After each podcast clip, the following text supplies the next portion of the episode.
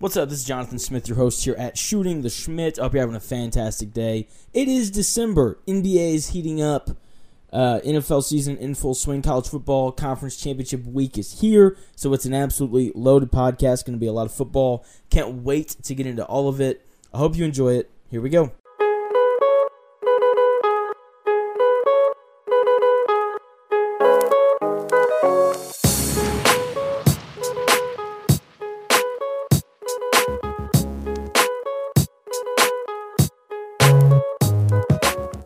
It's one of the best weekends of the college football season. College football conference championship week. I've got my picks.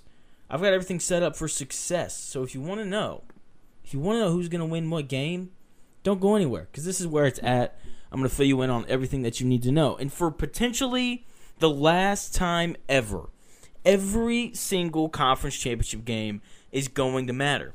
With the playoff expanding from four teams to 12, a lot of these conference championship outcomes aren't going to be as important as they will be this weekend. Okay, if the playoff was 12 teams, then the only teams playing for a college college playoff football spot would be Louisville, right? They have a legitimate chance considering, you know, Florida State has the backup quarterback. Iowa, maybe they move up far enough to make the playoff, and then maybe Oklahoma State. Okay, and for the most part, I think we're all pretty confident in saying Oklahoma State and Iowa don't really stand too too much of a chance. So, but this year, since the playoff is only four teams, every team is competing for a spot. Enjoy the games. This might be the last conference championship game, or this might be the last weekend of college championship games where they all carry this much weight.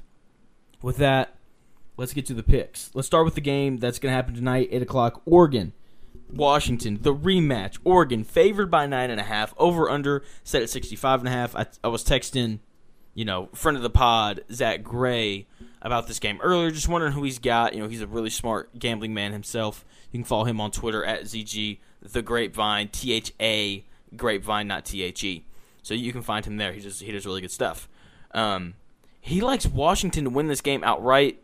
I disagree with him. I think this is the best matchup of all the conference championship games. It's the rematch everyone has wanted. Oregon, obviously heavily favored with that nine and a half number. And I believe that since October 14th, Oregon has been salivating at the thought of this rematch. Okay, they passed on some points, they gave up some field goals in favor of going for it on fourth down in that game, and ultimately it cost them the game. You have to tip your cap to Washington. They made the plays when they needed to. But at the same time, it's like Oregon, you could have been a little bit smarter with the football. But that's beside the point. Now, Oregon not only has a chance for revenge, they also have a chance to make the college football playoff. Everyone seems to like Oregon in this game to cover. Since October 14th, or Washington, excuse me, Washington has plateaued while Oregon has continued to get has continued to get better. Where Washington has been sneaking by various Pac-12 opponents, Oregon has blown them out of the water. Here's the thing, though. Even though Oregon has improved, and it appears that Washington hasn't, I think this nine and a half point spread is way too large. I don't think there's a chance in hell that Oregon wins this game by 10 points. Emotions, adrenaline, all those things, the effort. It's going to be at an all time high on both sides because both teams know that this is for an opportunity to potentially play for a national championship game. Talented and emotional college football players that are this driven usually result in highly competitive games. I like Oregon to win, but Washington covers. Oregon wins 38-31, clears that 65 and a half uh, total over under that it's been set at. Moving on to the Big 12. Oklahoma State and Texas. Texas favored by 14 and a half. Over under over the over under on this game set at 54 and a half. Feels low for a Big 12 game, but that's beside the point. And in terms of all the games available to watch this weekend, Oklahoma State and Texas, not exactly the most enticing game on the menu.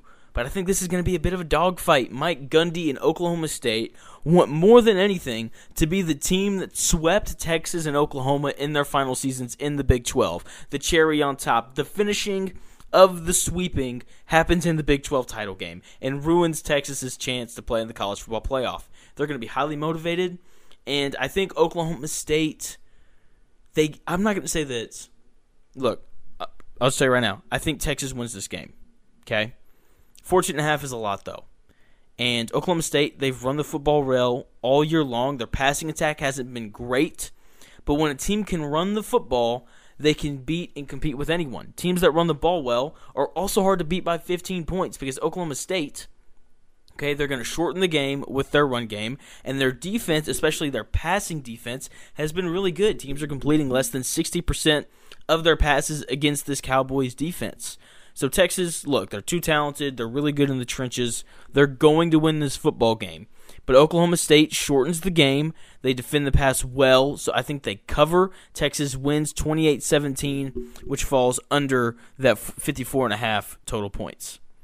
Next game, SEC Championship game, another big one. SEC title game. Once again, it is appointment television. Okay, this is a game that I got to be honest, I don't have any sort of read on. Part of me wouldn't be surprised if Alabama won. The other part of me wouldn't be surprised if Georgia won by 17. It all ultimately comes down to how Jalen Milroe performs. And sorry about that. My my phone went off and I I got a text. Um, apologies there. Jalen Milroe, he's gotten better. He's improved. Um, but the question is, is he good, good enough to beat this Georgia team? I mean, this is going to be the best defense that he's seen all year. This isn't going to be a game where Alabama can run it 30 times, throw it 18 times, and win. That's not an option here. Milroe is going to not only have to make plays, he's going to have to make plays with his arm. And I just don't think he's capable of making enough plays with his arm against this Georgia defense. Georgia wins and covers 31 24, which goes over that 54.5 point total. Next game, Michigan and Iowa. Not going to waste your time here. We're going to keep this really short. Michigan's going to absolutely dominate Iowa. I think Michigan wins and covers 27 to 27 to 3. The final doesn't go over that 34 and a half total points. The line set at 22 and a half. Yes, I think Michigan wins by at least 23 points. Louisville, Florida State. This is another one of the more intriguing games. You know, there's this big elephant in the room of should Florida State make the playoff? Without Jordan Travis. Um, obviously, there's people in my corner. It's like no, because without Jordan Travis, they're not one of the four best teams in the country. And then there's other people who have a very valid point of, if we don't put them in and they go 13 and 0, what is the point of playing the games? And that's a very fair argument. I understand both sides, but let's be honest here. Um, I don't like what I saw from Florida State against Florida, and Louisville lost to Kentucky. Okay, I was less impressed with Florida State though even though they won, than I was with Louisville because Kentucky is at least a decent football team. Okay, whereas Florida is not. Okay, they're just not. Uh, Tate Roadmaker, Rodemaker, however you say uh, the new quarterback for Florida State's name, he completed less than half of his passes for 134 yards against a not very good Florida Gators defense. Okay, the reason why Florida State beat Florida is because Florida was also playing with their backup quarterback. I'm taking Louisville to win in this game outright, even though Florida State is favored by two and a half points. I actually know what to expect from the Cardinals, as opposed to Florida State. I have no idea what I'm what I'm going to get from that offense. I know there's a lot of talent around Tate, but ultimately, I don't know what I'm going to get from them. F- Louisville wins outright 28-24, which barely clears that 47 and a half total points like I said at the start, this is one of the best weekends of the year. Every one of these games matters, and I cannot wait to see how all these games unfold. Uh, going into this weekend, my record on the season for my college football picks is 20 and 15 after going 1 and 1 last week. Hopefully, we can have a big week here to, to close out the season before for bowl games start. Um, yeah, so we're going to take a short break and we come back. We're going to hit on the NFL, and depending on how much time I got, I got a busy day. I'm a busy guy. Um, I I might do something on, on the the in season tournament. The knockout rounds start on Monday, so or maybe I may just wait till Monday to do that. We'll see. But we're gonna take a short break and we'll be right back with more shooting the Shmitt. And we're back with more shooting the Shmitt, and we're gonna do my NFL picks depending on how long this segment goes. I may I may touch on the in season tournament or I may save it for Monday. We'll we'll see what ends up happening there. So let me just start by saying the NFL matchups this week would be so much better if there weren't so many quarterback injuries this season. I mean, if you watched the Thursday night football game last night, we get amazing games when both teams have healthy quarterbacks and healthy weapons. And there's just so many injuries at the quarterback spot. The good news is I believe that the quarterback position is deeper than it's ever been before in the NFL, which is nice in terms of starters, but man, these backups, it just it can be hard to watch sometimes, right? I mean, there's multiple guys out. Uh, Kirk Cousins is out. Joe Burrow, uh, Jimmy Garoppolo. Um, I'm trying to think who else is out. Uh, Aaron Rodgers is out. Right, we can keep going uh, down the list, but I'm ready for these guys to get back. I'm ready to watch good quarterback play in every game or in almost every game because there's definitely some games out there where good quarterback play does not happen. But the good news is injured quarterbacks makes it so much easier to pick games. Okay, so let's focus on the bright side of these things. You and I, we are going to make a decent amount of money here picking against all these backup quarterbacks. Okay, I had a perfect week last week. I went 5 and 0. That brings the record to 25 and 20 on the NFL season. Without further ado, let's get to the picks. These are the five best bets of the of week 13 in the NFL. Jeez, I can't talk today. Golly. Let's start at the top. And as soon as I say this game, if you've been listening to the pod, if you read the Substack, which is linked below, if you want to get more stuff from me, not everything on there is stuff I do on here, so that's that's kind of extra. That's beside the point. If you've been, you know, reading my Substack or listening to the podcast throughout the year, then you know you're going to know exactly why I picked this game. The Lions are playing the Saints. Lions are favored by four and a half points. Total over under is set at 46 and a half. And I will continue to follow this rule until the day I die or the day I go broke and I can't bet any more money on football. When good teams get embarrassed, bet on them the following week, especially when those embarrassing losses come on national television. Okay? I don't even have to fully analyze how much better the Lions are than the Saints. I don't have to worry about the fact that it's on the road. The Lions got embarrassed last week, and this is a really good football team. So I'm going to take them to cover against a Saints team that simply isn't as good as they are either. I think when you look at the talent on each side, I think it's fairly obvious. Jared Goff, better quarterback, suiting up for the Lions. I like the Lions to win and cover. They win 28 20, which clears that 46.5 point total over under. Next game, uh, we're, we're gonna we're gonna bet against a backup quarterback here. Falcons Jets. Falcons are favored by one and a half. Over under on this game set at 34 total points. And let me just say, if you thought Zach Wilson was bad, then you should watch Tim Boyle. He was horrifically bad against the Dolphins on Black Friday, and he's been reported to be the starter again this week against the Falcons. This is one of those games where I'm planning on making money by betting against a backup quarterback. This isn't just any backup quarterback. This is Zach Wilson's backup. How does someone not take the Falcons to cover the one and a half points? I fully understand how good this Jets defense is. But you also have to understand that there's got to be doubt in that locker room, right? They had the emotions were riding high coming into the season for this Jets team and for these Jets fans of we've got Aaron Rodgers, we've got a really good defense, we can go, we can make a run at the Super Bowl. And then to get to week 13 and have to go and play and know that your offense is being led by Tim Boyle, psychologically, that just wears on you. Okay, I like the Falcons. I think they win this game easily, 24 to 10, which pushes that 34 total points. I expect Boyle to be so bad that Desmond Ridder can't even mess it up. Next game I've got here on the docket. Dolphins Commanders. Dolphins favored by nine and a half. The over under for this game set at 49 and a half. Dolphins are heavily favored against the Commanders and the Dolphins beat up on bad teams better than anyone not named the Dallas Cowboys. Okay, the loss of Jaelan Phillips for the Dolphins, it's terrible. I hate that he tore his Achilles. It sucks. But they're deep on that defensive front. They've got several guys who can fill that spot. They should still be able to get after the passer without Jaelan Phillips. That's why they went and they got Nick Chubb last year. That's why they decided to pay Christian Wilkins in the offseason. That's why they extended Zach Segler. That's why they kept Emmanuel Ogbah around. Like they've got dudes on dudes on dudes on that defensive line. They're going to be fine. Van Ginkel, he's having a really good year as well. We know that the Dolphins offense is going to put up points. Okay, we know that.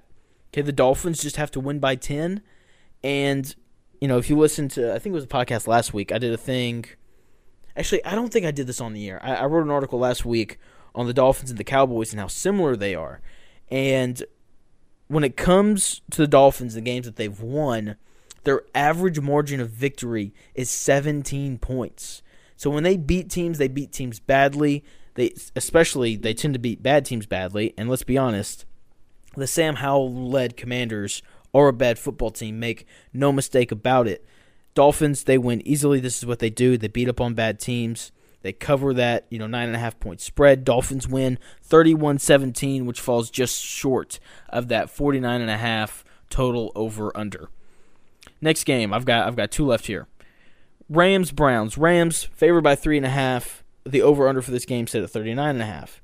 And this is a game where I plan on profiting off of a backup quarterback once again. It's Sean McVay, it's Matthew Stafford, it's Puka Nacua, it's Cooper Kupp, the four guys that I can't seem to quit, don't know what it is.